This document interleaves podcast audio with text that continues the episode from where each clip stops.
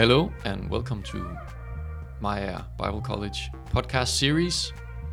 This is the first of a long uh, line of uh, very, very uh, interesting topics we will be going through in uh, episodes to come. I'm here with uh, Peter Marcovini. My name is Peter Senholt, and today's topic is something that uh, Peter is an expert on, and it is the big question Do animals go to heaven? So, Peter, why this question? I think it's one of those questions which are concerning many people. Many people have pets. Many people have uh, uh, some uh, small animals that they love. Uh, but also, it's more a general question of philosophy that uh, animals are somehow very special to us, as as we have often a special connection with animals. We look them to them, and we see life in them. So we naturally, I think, wonder uh, what happens to them. Uh, what does the Christian theology, what does the worldview say about uh, their future and where they're coming? So I think it's a very interesting question, which we don't necessarily often talk about. No, and I think it's also um, a question that everybody, or at least a lot of people, have asked themselves when they were younger. So Mm. for many, this is almost like an entry question into the world of theology, Hmm? uh, where the the child childish curiosity of how do things work, how does the world work, how what is the salvation plan from God? You know, does it include fluffy? You know, all Yeah. of these things. I Yeah. think a lot of people have been through these thoughts when they were younger and just kind of shoved them away, maybe because it's not that important, or Yeah, uh, how can we know? definitely. And another thing I also noticed when, when we just talked about this before, um, this to answer this question, you you kind of enter into a lot of questions about what we are or what we are Hmm. uh, that the animals are not, or so. So Yeah. it actually Yeah. becomes quite a theological question about human beings also. So Hmm. very very Definitely. interesting. Uh, so um, Definitely, by, by looking at animals, we every time we look at something else, we look at something about ourselves, and we learn what we are not.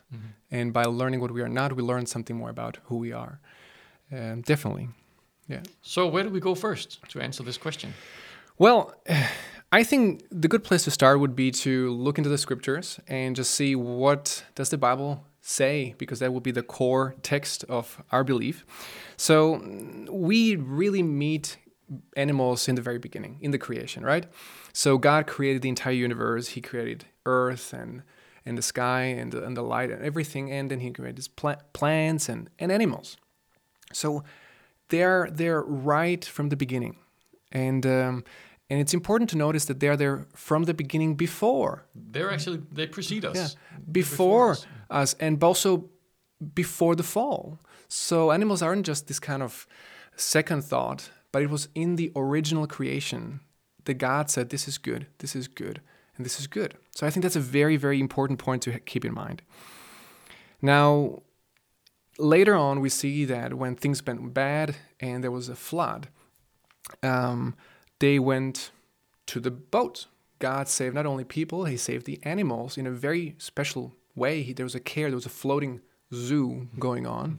So, um, and we see also later on in the destruction of Nineveh, there is this scripture in Jonah 3 7 to 8, I have here, where, where it says, Do not let people or animals, herds, or flocks taste anything. Do not let them eat or drink, but let people and animals be covered with sackcloth.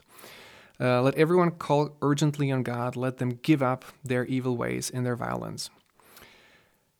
Now, it seems to there is a special care also for animals, just like with the uh, with the Noah's Ark. Also in Nineveh, there is a special care for the animals. I'm, I'm just trying to imagine these uh, Mm-hmm. Nineveh people who are known to be big bad people trying to cover their goats and their cows with yeah. sack and Yeah, ashes. Yeah, yeah. That must have been a sight. Yeah. Definitely, and it also creates the human relation, but also creates somehow uh, the the the, um, the godly concern for the animals. Because later on in chapter four, actually it's God who speaks, and he says, "And should I not have concern for the great city of Nineveh? He has for the Nineveh, in which there are more than hundred and twenty thousand people who cannot tell their right hand from their left." And then he adds in the end, and also many animals. Mm-hmm. So he just includes them in his in his way of speaking. So, so for God, it's really sad that the people of Nineveh are, are all wrong, but it's also sad for the animals to be part of this city that is evil. Yeah, he has concern for them. It's mm. I think it's undeniable God has concern for animals. Should I not have concern for them? So right from creation through these different stories there is this red thread going through. I would say the next place to be looking at we should be looking at is to see are there in heaven is there anything about future and actually we have very particular verses from Isaiah which create speak about new heavens and new earth and um, and they go like this. So Isaiah 65, 26 says, The wolf and the lamb will feed together, and the lion will eat straw like the ox, and dust will be the serpent's food, food which is not very flattering for the serpent. And they will neither harm nor destroy, and all my holy mountain, uh, on all my, my, holy mountain, says the Lord. And then there's a similar verse in Isaiah 11, uh, which is basically just rephrased the same and has some extra tones to it. So there is animal there are animals mentioned in new heaven and new earth. Now we might ask, is it literal? Because that is the exact yeah. question that's going through my head right now. Yeah. Um, also because it says the serpent will eat dust. Yeah. But but that serpent would probably yeah. almost logically would refer to uh, the serpent of the creation story. Yeah. Which is not, as far as I understand it, an actual yeah. snake. Yeah. Know, that that is yeah. uh, just an image of mm. the evil one. So why would you, not just think that Isaiah is saying evil people, good people? Mm. The the lion people will mm. suddenly not eat other people too. Mm. You know, but but yeah. uh, people will not prey on each other, but yeah. will all mm-hmm. be vegan. Yeah, yeah. well, and that's the thing also is that we don't we're not hundred percent certain is this literal or metaphorical, and I think there are these these challenges that you raised about serpent. Also, serpent was in the in the Garden of Eden before before the fall, and so so how should we work around this animal serpent character? Mm. Uh, which is somehow mystical. Mm. And uh, it seems very clearly it's not just a normal animal. Um, so it could be some metaphor involved in this passage in Isaiah. Uh, and if we choose to read, then we have a challenge. But if we choose to believe in animals, mm-hmm. and, and I think there's some division in that. Mm-hmm. Um, now, all in all, I think we have good reasons to believe that some animal, some form of animal, some form of animal beings and live life will be in heaven.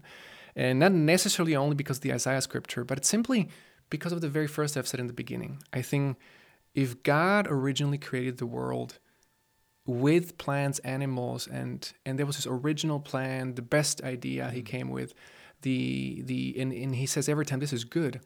And then we say that in the future he will restore and he will make new earth and new heaven. It would have golden streets and it would have all these non living objects in it. Why not living objects? Why not new sorts of animals or the same sorts of animals just restored? So I think just simply because we see that before the fall in, in the original creation, we can we have a good reason to believe it will be also in the new heaven and new earth in the afterlife. Yeah.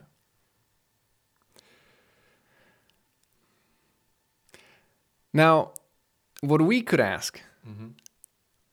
Would be: Are there any particular pets? Like Peter, I think you have you have a dog or two, right? I have a dog, and then there's another dog living in my house.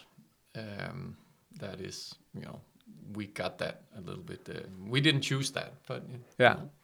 Um, so what what are the names? But uh, well, our, our dog is Troels. Yeah. The Great Dane.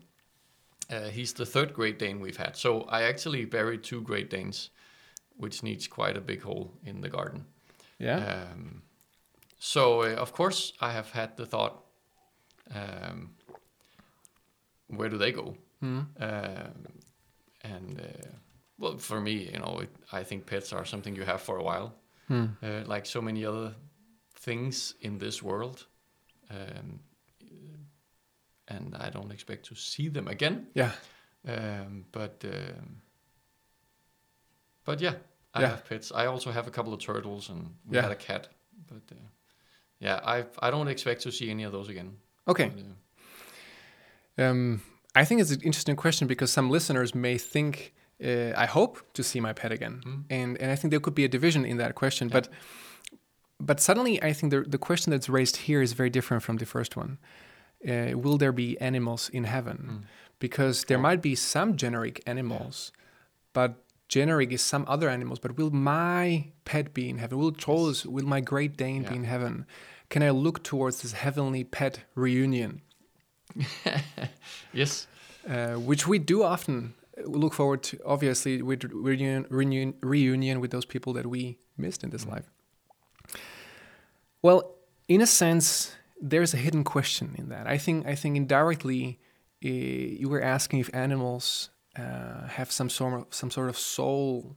Is there continu- continuity between this life and afterlife for the animals as well? Because we believe there is a continuity for us. There is there is sort of a, a little bit of a parting of ways here in, uh, in in in how we imagine heaven or afterlife. Yeah. Uh, because if we are s- as human beings passing on to some other state of life where we Mm. have this uh, this glorified um, existence in some way, you know, are we more like just spiritual beings, or are we like we are today in in in, a, in an eternal form, what whatever that is, you know? Yeah.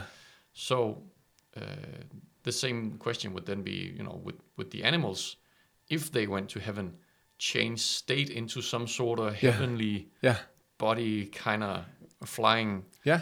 Horse, or Yeah. you know, Well, Paul speaks about it. We're going to have resurrected bodies. Mhm. So, will animals, will your Great Danes get their uh, resurrected bodies, which will not get sick, which will not, will, will the same resurrection of the body apply to the animals, right? Yeah. And and that's again some kind of um, applying of the human uh, reality to animals. Mhm. But is, it true, or is is is is it a biblical account for that? Right.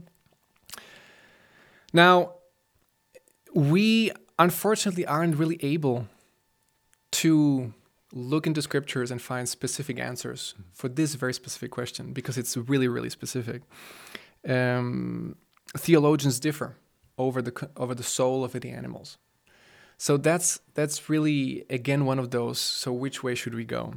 There is a man called Dr. Rick Perrin, a Presbyterian pastor. He said, "Animals are purely physical beings, and that is, they have bodies but no souls, and thus when they die, they cease to exist."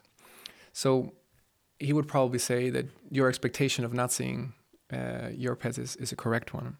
Now, um, on the contrary, on the other side, there has been a quote uh, given to Pope the Paul II, which he allegedly made in 1990, and he it went, it went like this: The animals possess a soul, and must mu- and men must love and feel solidarity with our smaller brethren.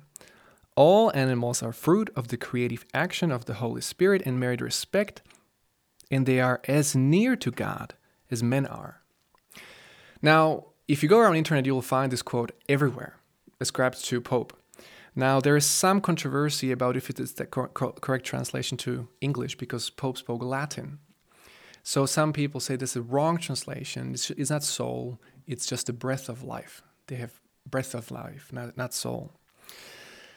Uh, anyway, there and, seems and, to and and in that, you know, Yeah. then I would agree with him yeah that of course animals, the the reason they are alive is because yeah God is active in bringing them to life. Yeah. Uh, there's this old thought, you know, that if God redraws His spirit from anything, anything living, if He withdraws His spirit, anything just sinks back into dust. yeah and and the fact that something is alive, for me, is an active act of God. I don't think Mm. He just started the world. I think every day His His spirit is yeah is the life force that Yeah. makes you know the plants be alive or Mm. the Mm. mouse or the Yeah. ant or yeah the elephant any anything is you can see living yeah is living Mm. for me that at least Mm. because God is actively keeping it alive yeah that's the way I think it and it's Uh, very so so in yeah. that way yeah I'd say of course the animals have the the merit of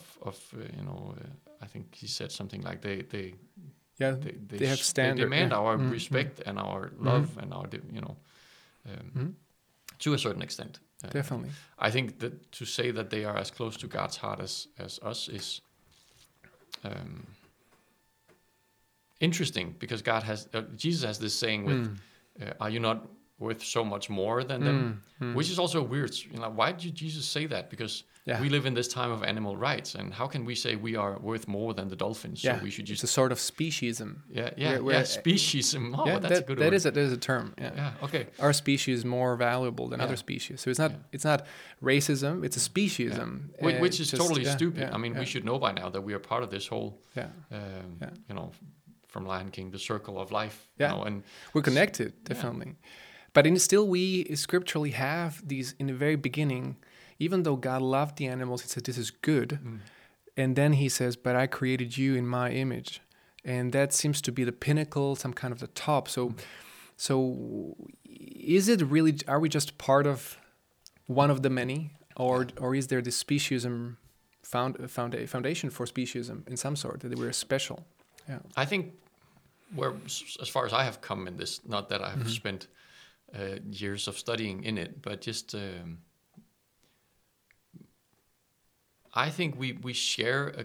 Um, we share the world, the physical world with the animals. We are part of the physical. I am made from the same Mm.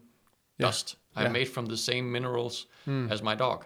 Mm. and and there's some sort of connectedness there that that makes me I, I, you know i should respect the animals because i'm part of this world but that are, that is also their world Mm. And if they didn't exist i would die of hunger you know Yeah.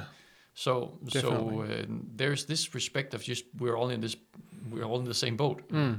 Mm. um, the funky thing about human beings, uh, in my view at least, is that we share some of the same connectedness with the spiritual world. In some way, I am also in the same boat as the angels, Mm. or whatever we should call the spiritual beings. I, Mm. I, I can't see them. I can't, but but I that's that's at least for me some of that. Uh, uh, the, the change that happens when God says, "Let's create something that looks like us," Mhm. and and uh, then then He takes the the concept of a physical being, Mm. like He made giraffes and elephants and my dog, and says, "Let's let's put a spiritual being into that thing, Mhm. uh, into that framework." Mhm. So for me, as a human being, I'm a spiritual being Mm. and I'm a physical being, Mm. but I'm both. You know, there, there's been a lot of people through history saying we are, you know, we are spiritual beings captured in this physical, Yeah. and, and we can look down on the physical. I don't think we should do that. I think we should respect No. it. No, no. Um, but uh, for so for me, we are a weird hybrid Yeah. of a spiritual being and a physical being. And when we die, the phys- the spiritual lives on. Mm-hmm. Yeah. But what about the physical? Yeah. Um, Well, biblically, we have reasons to believe we physically continue. We have a body. So it's not just a temporary uh, condition that we're imprisoned, just like you said. Uh, there is a continuous physical and spiritual existence that it's, seems to be accounted in the, in the Bible. My question is the, if animals are also hybrids, uh, when that soul question, right? mhm. and um, and we have to stop the theological search here in the scriptures eh, because there is not more, not so much more to to to find there, and and maybe we have to turn to other places, um, like Christian anthropology, like you started. You started to speak about what are we as humans, Yeah. or just Christian zoology or zoo, which comes from this focus on animals, Yeah. the study of animals, and and how do those two work together? And there's actually some very interesting things to keep in mind. So if you start with the first one, first one, Christian anthropology, when we look at our humans, us as humans, uh, there's a very particularly relevant um, topic that really applies to our our, our uh, uh, topic here today, and it is what neuroscientists and psychologists call hyperactive agency detection device, or shortly, shortly called HAD. HAD. now, what does that do? It's a, it's a term called by Justin Barrett, and in other words, basically, we're hardwired to think of everything around us, of our environment, as somehow being a person. Uh, there's a person, there's personal, it's a living agent somewhere around us. Now, this is very important for survival. Im- imagine you hear a noise in the bushes, and you might then think that's a hungry tiger. And then it just turns out to be It's always a blackbird. Uh, yeah, well, it turns out to be just just just wind. There's no person. There's no agency. There's no living. It's just a wind. Now, well, that mistake is okay. It's good for you. It was just a wind. It was not a hungry tiger. Tiger. Now, if it's if you reverse that, if you think, oh, just it's just a wind, and it is a hungry tiger, then that will cost you life. So the mistake is always on the on the side of thinking that there is a living person because that will be much more costly for survival. So we naturally developed, uh, neuroscientists say, this HAD, hyper hyperactive agency detection device. So we always look for agency. We always look for someone is behind this. Somewhere there's someone There- there. there's There- someone there, Yeah, yeah. yeah. So that would we see the same thing in in uh, like indigenous uh, people. Uh, you look around the world, there are all Yeah. these different tribes, or, Spirit of the or, uh, river, Exactly, you know, they, they yeah, always yeah. think that there is something. You know, the thunder, there must be Thor, or Yeah, yeah. the tree must have a soul because Definitely. it fell on my dog when Yeah, there was wind. So you know, there must be someone behind everything. yeah. So agency, you know, that that someone is there. Totally. And th- for the very same reason, small children think that there is a boogeyman under their bed or in the closet, or some adults also think that. But So the, the fact that we always think that when something happens, of course there is a cause, Hmm. but that that cause is not just a random cause. Yeah. There's always uh, a mind behind Yeah. Mm-hmm. it or a personality. Someone made a choice yeah, for this to happen. And it's very important for us to recognize faces and agency. And that's why we recognize faces everywhere. Like, just imagine when you look at the clouds, we look at electric power outlets. Some are sad and some are happy. We look at stones or, or trees. Uh, we look at just some cars. When you look at their lights, it resembled eyes from faces. Yeah, We- that's an angry car or that's a, happy car. it's a happy That's car. a stupid looking car. So we just have this face pattern. We see that everywhere. Now, the thing is, when I look at the electric outlet, my rational part kicks in and says, It's not a person. Peter, come on. It's not really alive. So, in that moment, I can kind of reverse that intuition of a living. Do, do you remember there was a Hmm. a little uh, a thing some years back where people put eyes on everything? You know these little sticky eyes. yeah, And yeah. people put them on the printer or Yeah, the shredder yeah. in the office or the mailbox or Yeah, because everything looks like a face if you put a couple of eyes on it. Yeah. And suddenly uh, your your kitchen appliances get personality. yeah. It was Yeah, a kind totally. Of, kind of very, Yeah. very fun little thing. But that, that totally underlines that that we can see Yeah. these Yeah. expressions and faces. And that is just building on this hard, Mm. hard wiring that we we have. We just see it and we immediately. Hey, do you see that? Do you see that? And it's, it's also funny sometimes. We should buy right? some eyes for for the office. You know, it, it makes it creates a lot of fun in in in a in the It does. everyday. Yeah, yeah. Yeah, it does. Now, actually, this goes further than that. Um, we even are inclined to not see life or agency. We're inclined to ascribe to this sort of a same range of experiences and emotions that we ourselves we How have. would I feel if I was this? Yeah, and and I see eyes, I see I see some sort of face. Well, it has to have the kind of same inner experience. It is simply because we have empathy. I know I see you, and you remind me of myself, and I know what I experience. So probably you're experiencing the same, Yeah. and that's just this empathy we have. But it starts to again malfunction when I empathize with my mm, power outlet, or it's just well, no, there is no pattern, there is no living. It's it's just a wrong detection. It's a wrong assumption, right? So if I feel sad for my car because it broke Yeah. the the headlight, and I thought, you know, oh, it broke the eye, you know, that Yeah. that kind of thing. And just as you, I think, said in the beginning, um, some would say that this is also one of the reasons why people believe in God. That there is someone, there's an ultimate agent, there's an ultimate person behind everything. Now, um, I don't think it's a convincing argument. I think there is many good reasons, actually very good scientific, philosophic, and other reasons why God exists. And in that, in this case, I would pretty much just say I think in this case it's a it's a correct functioning of my HAD. It detects someone who really is there. Uh, just like I'm correctly detecting that you're really here. So it's not just always a malfunction. So I think that's that should be a stretch to say that that's uh, that proves that God is just a production of my HAD. Um, but some people use that argument in, in, in some sense. But it's a very good uh, exercise to ask yourself why do you detect that there is an agent, there is Yeah. an intelligence, a personality, Yeah. something uh, that is bigger than Mm. all of us? Uh, I think that that that little uh, search for where do I see uh, God and and and why is that not just like thinking there is a tiger in the bush? Mm. Um, Yeah. because you know sometimes you you would figure out wow for for the last period of my life actually i haven't maybe spent time uh, seeing the signs that he is actually there i'm just living on old signs or hmm. somebody else says they saw the tiger so i guess it's there or Yeah. so so actually a very very good little research to do in your own hmm. life hmm. Well, it's good to know that we have this HAD, and and it's not so controversial. Really, it's it's something which everyone can observe uh, every day of your own life, right? So now we have just a name for it. Now, where this HAD is really starting to apply for our topic today is where we start to look at animals, because just as I look at the power outlet and I say, "There's a face and it has emotions and feelings," the same happens when I look at a dog.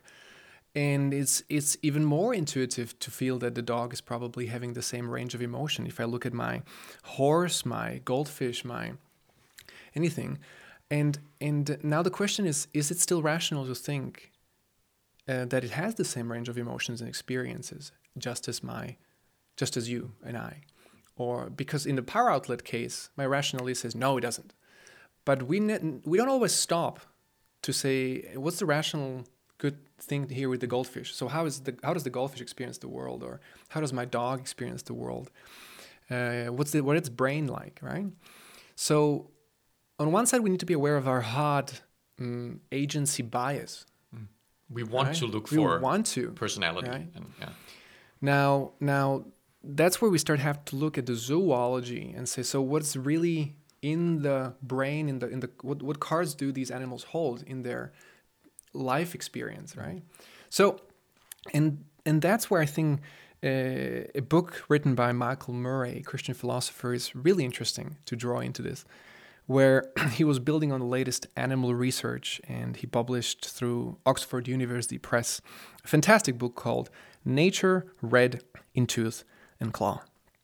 And the book, the book, nature red in tooth and claw yeah, like red, like the color in tooth and claw, and it builds on a poem that was written Okay. about um, this topic, and it's pretty, pretty much his his focus on how the animal wor- world is really brutal. Like there's death everywhere, constantly, and if animals experience pain, it's just a brutal, brutal experience of the na- animal world, and and sometimes people use this as actually a, a, a variation of the of the argument uh, problem of the evil in the world.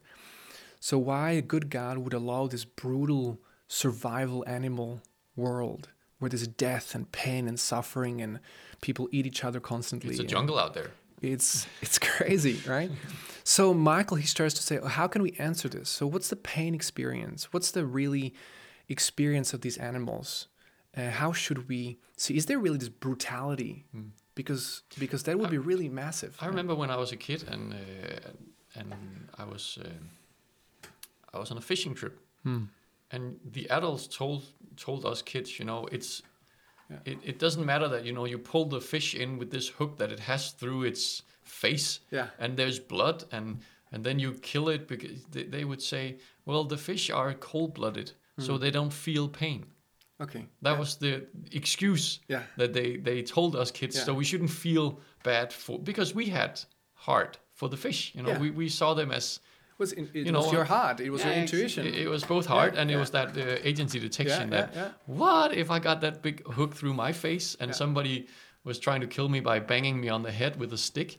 Um, I probably would be unhappy. So shouldn't my sympathy and my, you know, we were always told in, you know, as growing up, you were told you, you can't hurt animals, and of course you should be a good kid Mm. and you know treat animals well, except for fish because they're cold blooded. They don't care.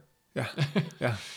So do they care? And there's kind what of what does the zoology say? zoology. Well, and it seems to be arbitrary, right? Just kind of, I like dogs, so I won't kill those. Uh, Because and they're furry.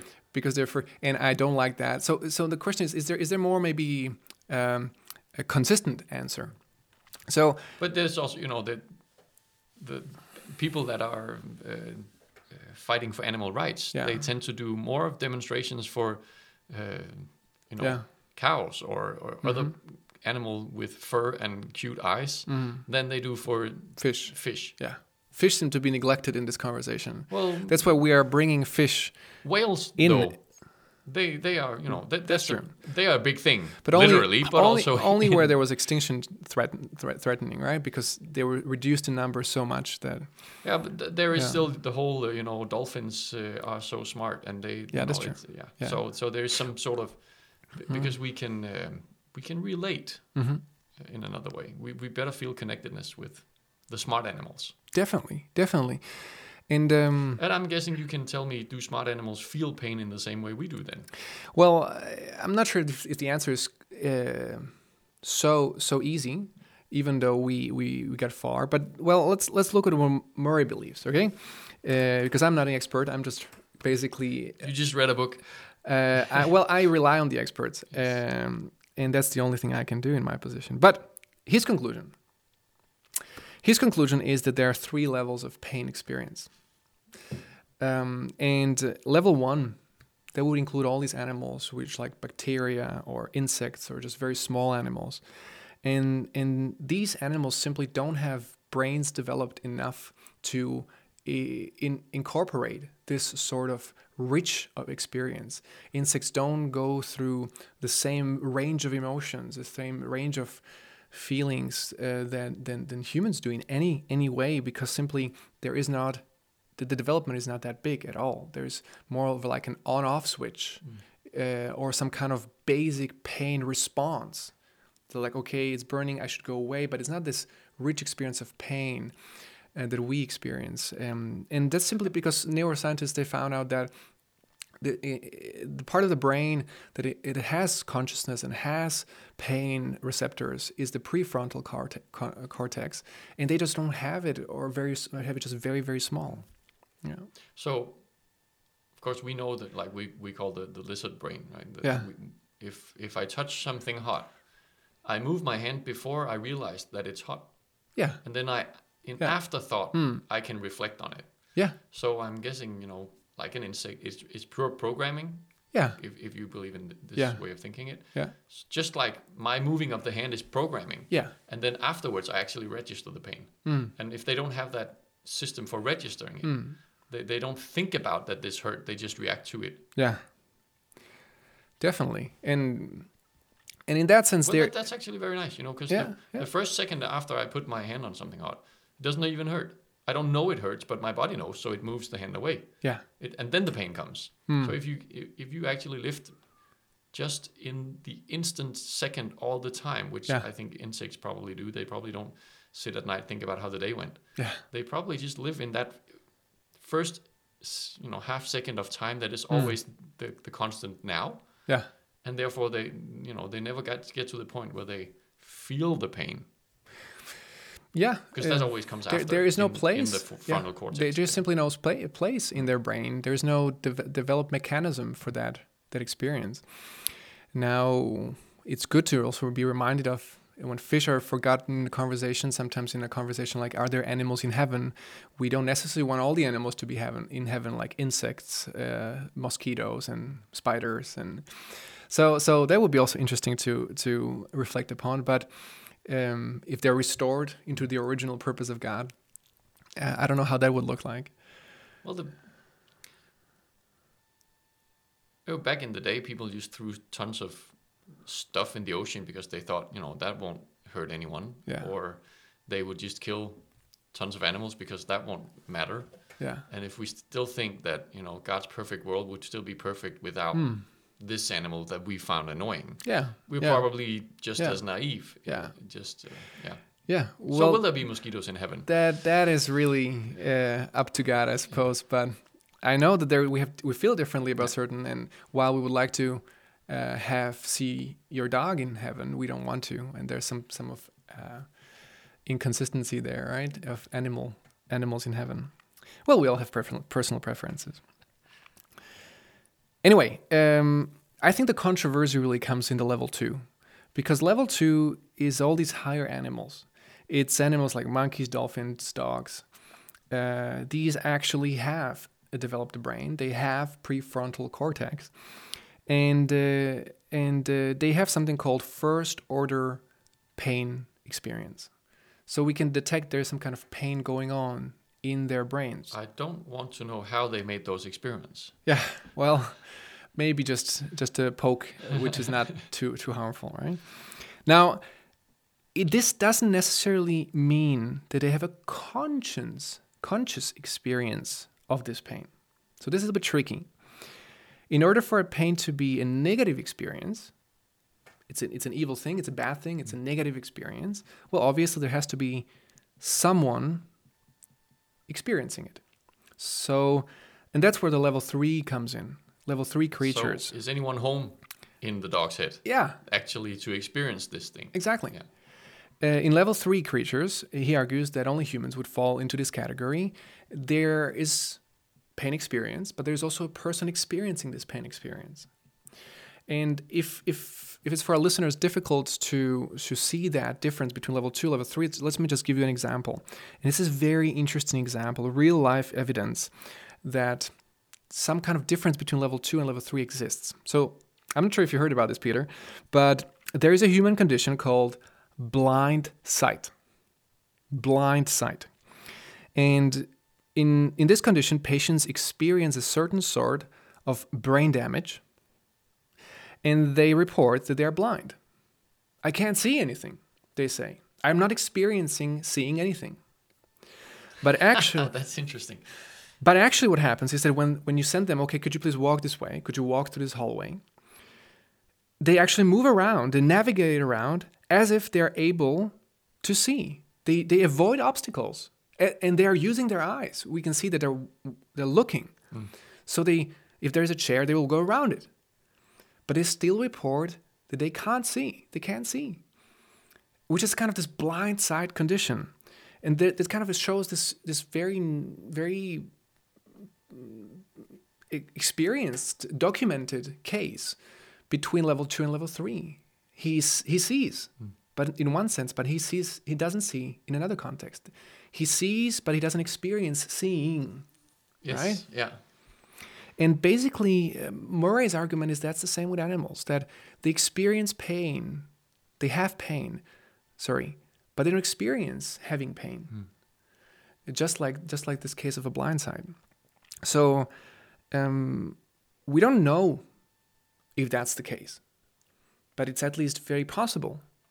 It would be a possible explanation of of if God created the world in such a way that there is pain receptors and there is some kind of experience of there's there's some kind of pain going on, mm, then then then that's that's okay, but doesn't become negative or evil or just uh, just horrible um, if there's no one suffering from that pain inside. So uh, that's Murray's take on it. Um, now, this pain, why are we calling it, talking about pain and consciousness? Because it directly says something about how do animals experience themselves. If if there isn't even consciousness, uh, if there isn't any agent in the animal, as Murray would like us to believe, then then it's hard to speak about soul. At least the soul in the same way we would usually define the soul, whatever is the particular definition, right? I'm a. Th- this is the first time I hear about Murray's uh, Mm. way of explaining this. So uh, you know how your brain is sort of chewing through new information. Mm. Um, finding it rather difficult to uh, be convinced by him. Yeah, yeah. But that's because, you know, um, th- there's definitely those those levels of experience. You you can have an insect that gets hurt, Hmm. but it doesn't come to you and and seek your help with the thing that is Mhm. annoying it. Mhm. But higher level animals, they they can come to you and and and kind of ask for help. Yeah. So they they have some sort of thinking about know how to define thinking, but they have some sort of um, they connect. There's something bad happening to me, and this human being might be able to fix that. hmm So uh, on that level, at least, they are experiencing it, um, and and and sometimes it even seems like they're just seeking comfort, Hmm. which means they they they know this is not nice, but being with you in the moment makes it a little bit less awful. Hmm. That's an interpretation because it may be also just be that they don't seek comfort, but they just seek help, which is two different things Hmm. but still they, they definitely they they have you know their re- reflection level is so high that they can figure out this is bad for me but the human can help me Hmm. which is quite intelligent i was in fiji and uh, and, and and in fiji they are very happy with their sharks Hmm. you know there are some tribes there that are like the, the the tribe that can speak to sharks and so now they make a living of diving down with tourists and sh- having the sharks, wild sharks, come up to them and and and some of the like the the most dangerous sharks in the world. Wow. They come up to and they have their own human. Every shark knows this diver is my human, and they would come up to them and get be hand fed. Okay. Um, and there was one of these sharks that sometimes they go away for weeks, and then it came back with some sort of fishing hook uh, that it it it, uh, Yeah. it got you know hooked by and it was bothering it, and it uh, and and they knew from this hook that okay, apparently it's been in New Zealand or something, far away, thousand kilometers, and then it came back, and went up to its own human and sort of kept pushing him, Yeah. like help me with this hook, and he, it allowed the diver, hmm. which is a local Fijian guy, hmm. to pull the hook out of the shark's mouth. Hmm. hmm. You know, so so because you know we always say sharks are like so primitive they are pure instinct but even they can have this sort of thinking that this human can help me with this. Yeah. Yeah. uh, and of course it's it's way more Yeah. like uh, obvious when you go to dogs or Yeah, horses or yeah. And again, it, it somehow intuitively wants us to see agent in the agency person. yeah And um, and really, the ultimate question is is is is it correct, right? Yeah. And um, I think we could just rely rely on that intuition, but I think it's interesting to look at the the, the brain research. and if uh, just about the brain research if i can throw something in there um, it's it's been a big question how can birds be intelligent Yeah, because they have tiny bird brains yeah, Of course they do. Um, and and with mammals, we can sort of just measure size of brain equals size of intelligence because it just depends on how thick a layer of you know the outer layer where where our intelligence really is. there. Uh, and birds have so small brains. How can they be so intelligent? Um, and um, I was just watching the other night uh, a YouTube channel called Answers with Joe. Recommend very much. Um, Joe Scott, uh, and and he is um, he he made this episode about the five most intelligent animals, or like suggestions for this could be a good list of five Yeah, most yeah. intelligent ones, right? Uh, and he says that the recent research show that bird brains don't have the same com- components as our brains do, but they have some other sorts of uh, neurons in their brain that that carry out some of the tasks that are in our brains carried out by the big part of our brain. So so they their brains and their intelligence is built differently. it's more effective. It's actually more effective, like size, Yeah, uh, yeah. size wise. Yeah, But but it also just shows that the, we should be careful with just kind of thinking we can figure out how they work. yeah, definitely. Um, And and here just we are really playing with theories. Like no one really knows how animals phenomenally experience this. It's hard to um, research or study or use science for personal experience. I because only you have access to I experience this. No one can really study how Peter you are experiencing what you experience. yeah, and the only reason we can f- We can only measure some things with uh, some machines, right? yeah, But- and, and the cool thing is that God gave human beings telepathic skills. yeah, I mean, not like brain waves, but the fact that I can, with my voice, yeah, vibrate the air yeah, so that I can convey my thoughts to you. Yeah. And you can interpret those vibrations in air yeah, to know what I'm thinking. yeah. That's a That is good description. language is amazing. I'm so baffled by Or it. making it digital, right? Yeah, but but you know, imagine we could do that with animals and, and get into their heads like that. That would, uh, Yeah. um, you know, you know, dolphins. They just short little parenthesis. This is one of the coolest things I've heard recently, um, or got reminded recently. Dolphins, uh, they use sonar detection, right? Yeah. They would go boop, and then they would have a reflection back saying, you know, Hmm. here's a rock or here's a fish. Hmm. Um, the cool thing they just found out recently is when a dolphin hears his own echo, he knows what the world around him looks like. He can see, okay, here's a ship, shipwreck on the bottom of the ocean. Yeah. This dolphin can recreate with its voice the echo, the echo image of that ship that it received back.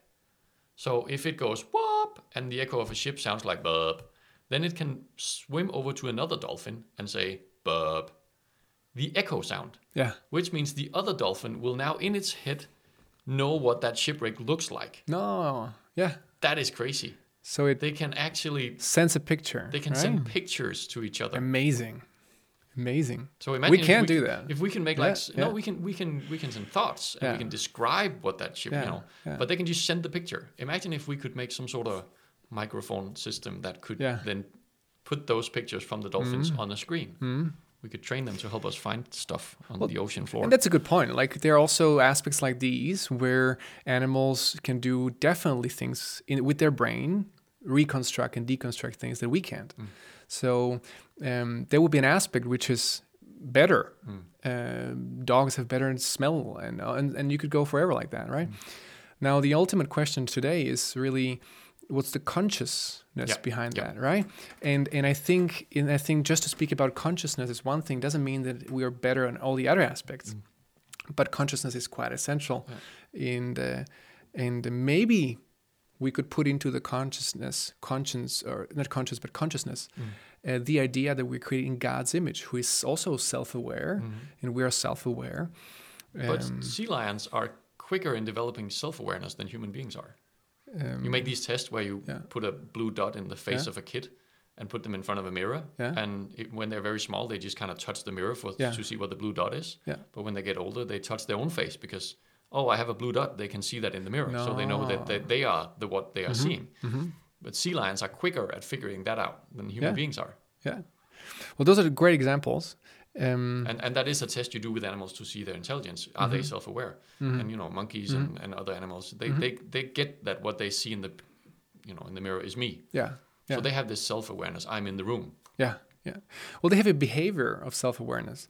And that's really the, where the controversy lies. That's why also Murray's research is so really polarizing in a sense, because people who want to um, find a difference between humans and animals, well, could, I think, really take his research and say this is this is really possible explanation. Now, it's not convincing for many people who find intuitively or have some tests where animals act as if they are self aware. Yeah.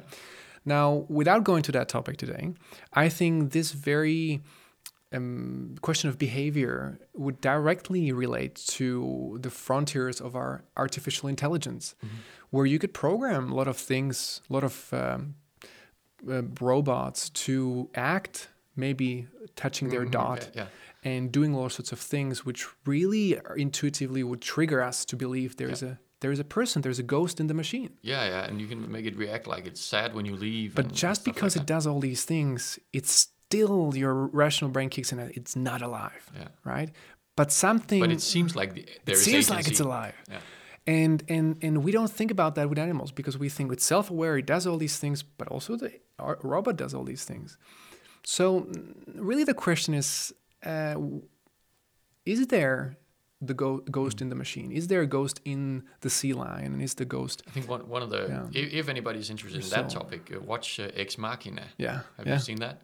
One of the uh, yeah. very very cool movies that came out a couple of years ago. Yeah. That that sort of uh, test this. yeah. Uh, how do we feel about these things? yeah. It's a Turing test, right? yeah, yeah, the Turing test. yeah. Uh, do we think that the robot is alive? yeah. But uh, but it also it, the cool thing about that movie is it makes me want the robot to be alive. Yes. And which is a bad thing. and what does what does that apply, apply to? We, we that's hard, Hard. We look for hyperactive. yeah. We, we see that. One and of my favorite movies when I was a kid Yeah, was yeah. Number Five is Alive, also about a totally robot that yeah yeah. got alive. Yeah. And mm, the only thing we're mentioning is because it's really actually applicable to our conversation about we us wanting to have animals uh, souls and and, and uh, uh, being alive. So now, if we leave Murray, and let's just even say that he's wrong. Let's even say that there is some kind of uh, soul, and there is some kind of uh, uh, uh, self-awareness and self-conscience. Now the question we still may ask is: even these higher animals, are there still are there are they moral? Is there a moral dimension? Is there an ethical aspect to their being? And um, So, so is there a, a demand for them to be righteous? Is that what you're asking? yeah, well, we- Should they be yeah, good? Because when we ask the question, do animals go to heaven? Well, we know there's just as we speak about the humans and we apply it to animals. Well, there's clearly there's a need for salvation. We're sinners. We are, we are, uh, we, we we have failed Mm-hmm. in many aspects of, of, of holiness. Yeah. So how does all that apply I to carry animals? the virus of evil, and if I went Yeah, into heaven yeah, with this, you know, uh, heaven would be contaminated. So that sort of thinking. I need to be saved from my own sin. totally. So, yeah. But when a lion kills a zebra, it didn't do anything evil. No. It just it, it's just being a lion. Yeah. And so so um, we naturally don't necessarily think that there's this rich ethical dimension for well, well when your dog probably peed on your carpet i don't know you may have punished him punished it but not necessarily because you felt it deserves a punishment justice must be made I react immediately. I would never punish a dog for that. I would do some sort Um, of training training for that. it's it's a, you train the dog bec- for the purpose of um, avoiding that in the future. But maybe you don't necessarily think of the of, in terms of justice and and that something has been v- the ethical code has been broken. Actually, when again, the that's maybe that hard thing. Uh, if you come home and your your puppy ate your shoes, you really, really want to be mad at it yeah, because you need some agent to, to you know, for my sense of justice, I should be able to be mad at it and even you know maybe punish it or do yell at it. yeah, yeah, And everything inside me says, I'm angry with the dog. But th- not everything. Half of me says I'm angry, but the other half says yeah, he, he's just being a puppy. yeah, You bought him to be a puppy. You Yeah. know, that's the whole point of him. Yeah. He should be a stupid puppy. Yeah. So you can't yeah, punish him for that. yeah. So really, a good dog isn't good because of its own virtue. It's it's good because it, it obeys you and it does what you want. And to say good dog, and the same thing with bad dog. Yeah. Uh, you're not really referring to its moral of, um, integrity or well and, and just to, to feel it uh, you don't really s- uh, speak uh, even, even if these animals were conscious agents uh, even if murray was wrong um, they're not moral agents that can be morally blamed or praised that can be dishonest or righteous or, or experience, they're, uh, they're, they're corrupted they have a corrupted dog it takes bribe or there's not the, you, immediately there's not that kind of richness of experience or You know, virtue, in the yeah. medieval evil ages, they would punish or like they would sentence animals that had killed people.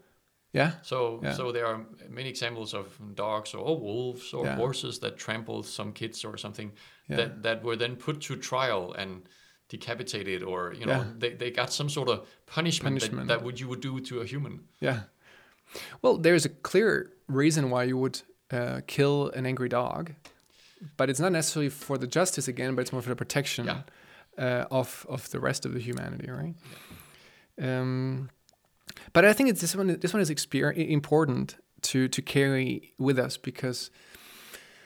So even if there is a person, there is some kind of conscious soul of some sort. We don't really know how it experiences the world, but it's hard to s- kind of apply that morality Yeah, into them. I, I think. Um, now, and that's also because I think. No, I disagree with myself. I was about to say, for us, it seems like things are evil when it's like premeditated. yeah, Your dog will not sit down and think, "Today I will piss on the carpet." yeah, You know, it doesn't do that to to annoy me. yeah, It just yeah, does it. yeah. But we would also say that somebody who does something Intentional. Yeah, but but you would still say if somebody does something unintentional, they Mm. can still be morally uh, yeah, responsible. responsible. Yeah, yeah, that's true. That's true. We, you, I think you could develop that idea, but it's I think it's just important to have with us, and and and we're taking that ideas in our question about heaven and and animals. Um, if if we experience and if we somehow agree with the idea of, of that they don't have moral dimension, then basically that could be a good news. Like it could be good news because they don't need to be saved. They're not holy, but they're not sinners either. They're they're just not in that game Yeah. of of uh, of they're experiencing moral world, and they're not guilty of anything. So they don't need to be directly saved. Though, while they are not sinners themselves, they are still affected by the sin in the world, as the scripture says. And as Jesus' death and resurrection, it, it indirectly applies to them. Um, because they're just part of the creation, and, and that that we find clear uh, scriptural reference in Romans eight twenty one, where it says, "The creation itself will be liberated from its bondage to decay and brought into the freedom and glory of the children of God." And you well, you could find different scriptures as well about just the restoration and liberation of the creation, which animals are part of. So they could be restored uh, in in an indirect way, but they don't need uh, salvation. No. Um, Does this have to do with the the roles, or the the, the role of stewardship that God gave humans? Is it like because Yeah. I, this is the world I was supposed to yeah, rule or Yeah. you know take good care of, uh, and because I am fallen, yeah, my you know my world is fallen with me. yeah, Um, so like mm, the the the robber in the woods, the horse he rides when he robs people, mm, that horse is part of making crime, yeah. But it's not its, It's not a it's not a criminal horse. no, It's just part it's of a being criminal's horse. Yeah, yeah, But in a way, the whole world is ours, not Yeah. to own, but to steward. But we are criminals, yeah, so so the world sort of falls with us. yeah. Mm. That's a very well said. Criminal's horse. I think that's a that really illustrates the whole idea, right? it does. It does. I think. Yeah. Anyway, if for my part I should wrap this up. We don't really know. I think we've presented different theories, but we do have, I think, hope. I think Paul's words give us hope, give hope to the pets of the world that God could restore them in his new creation, not because they are moral uh, agents who have moral souls, but simply because God wants to restore his creation. So there is some hope for your dogs, I think, um, even though it's it's really difficult to to say uh, how it really is. But then, I think there is uh, some rational thinking that might kick in. Yeah, for humans, there seems to be um, we we are kind of preoccupied with the fact that afterlife should be, uh, you know, avoiding death. yeah, Uh, we we cheat death mm by saying, "Ha, I will live on anyways, yeah, uh, and live eternally." That's very sort of a the essential part of what this afterlife dream hope is. mm.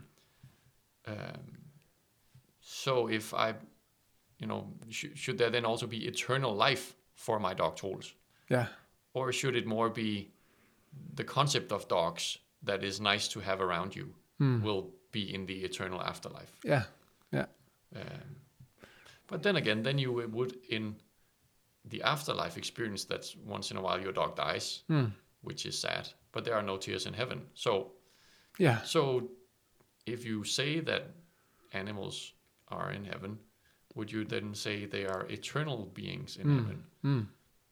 But Yeah, well, you're back to the soul question, maybe. yeah, yeah. Or maybe physical Yeah. beings can even Yeah, be yeah. eternal. And you can throw that question back to creation. Where initial animals eternal?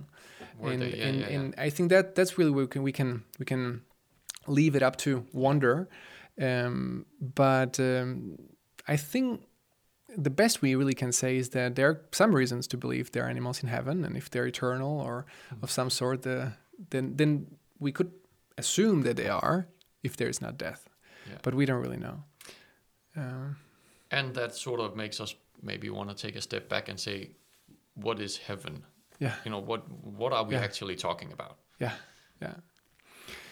maybe a question for another time. Yeah, I think we can explore that later time. But definitely, it's an internal presence with God, and uh, uh, and it's going to be amazing.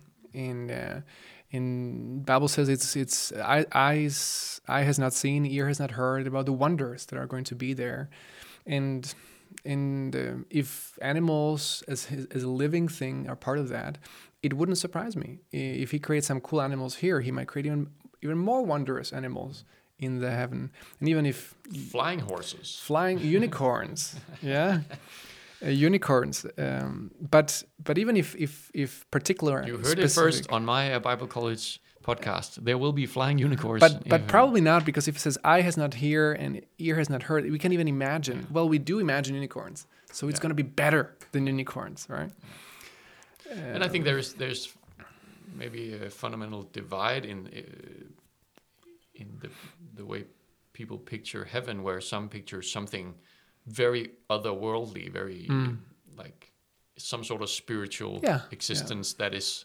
absolutely in every way different from what we have here, and there is like another group of thoughts about heaven that is more like it is um, restoring the original um, world that God Yeah. wanted to create, where Yeah. it's more it's a planet, it's some sort of that looks like physical life, Mm. um, somehow with bodies, with something that looks like what we're used to, but just in a better way. just perfect Yeah, Yeah. just perfect. So that those are just two very, very different Yeah. ideas of heaven. Yeah. Mm. You have some of the old hymns saying, when, uh, at least the Danish ones, when you when we die, we will get angel wings. You know that that that that's one way of going. We will be up in the clouds, up in the spiritual, Yeah. completely. And the other way of going is, it's more like what we know, but just perfect. Mm. I think the latter could better contain animals than the totally Yeah. spiritual up in the clouds idea. it would better fit the description new earth Yeah. right? New Earth. So it's not just necessarily different; it's a restored Earth. But yeah, that's a that's a big question in of itself. I prefer the last one, the new earth, more than Mm. th- than the the spiritual thing. But that raises another question: Is it okay with all these biblical things when there are things that are just not explained? Yeah, Can I just pick the the theory that I like most? yeah. Is that okay?